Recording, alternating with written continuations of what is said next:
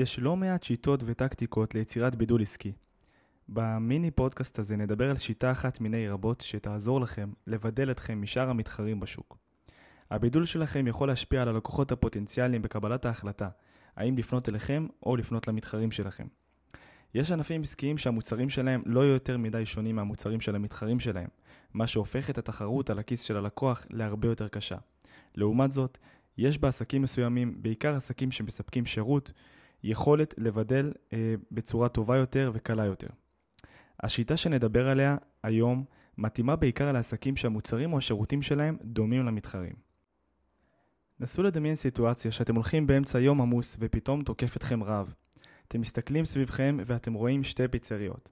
אחת מול השנייה. במי תבחרו? איך פיצריה אחת יכולה לבדל את עצמה מהמתחרה הצמודה שלה, ולגרום לכם להיכנס אליה? השיטה שנדבר עליה במיני פודקאסט הזה היא שיטה של יצירת ערך מוסף ללקוחות שלכם. היכולת ליצור ערך מוסף ללקוחות היא יכולת מתבקשת בעידן התחרותי של היום.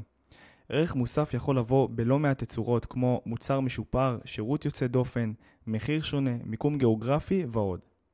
העיקרון הוא בעצם ליצור שוני מסוים שיהווה יתרון תחרותי בשוק אל מול המתחרים. אם נחזור לסיפור של הפיצריות, אז פיצריה אחת לצורך הדוגמה יכולה ליצור מוצר משופר או שונה מהפיצריה השנייה. כמו לדוגמה, פיצה בטעמים שונים, עם רטבים שונים, אה, על בסיס כמו אלפרדו, אה, פסטו או רוזה וכדומה.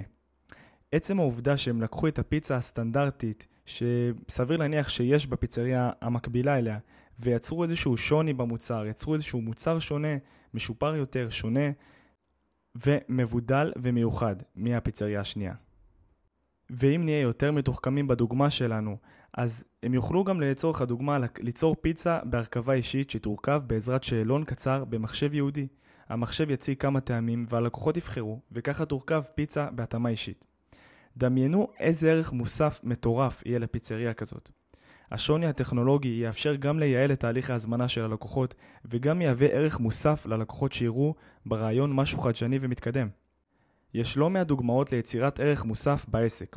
המיקום של העסק יכול להיות ערך מוסף, לדוגמה אם אני פותח עסק בתחום אסטרטגי כמו בשכונה חדשה שעוד אין בה פיצריות. ניתן ליצור ערך מוסף גם על ידי חוויית שירות שונה וייחודית, לדוגמה הטמעת הרגלים אצל העובדים ויצירת אווירה מסוימת בתוך העסק.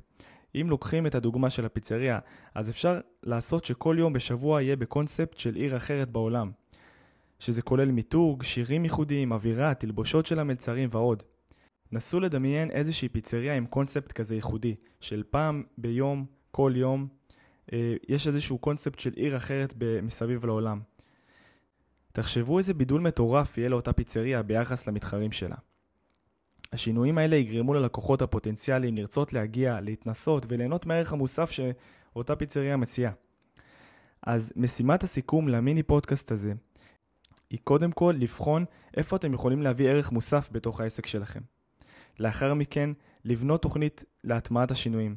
תפרסמו את הערך מוסף שלכם בכל המקומות שבהם אתם משווקים את העסק שלכם, ותיצרו בידול תחרותי מנצח.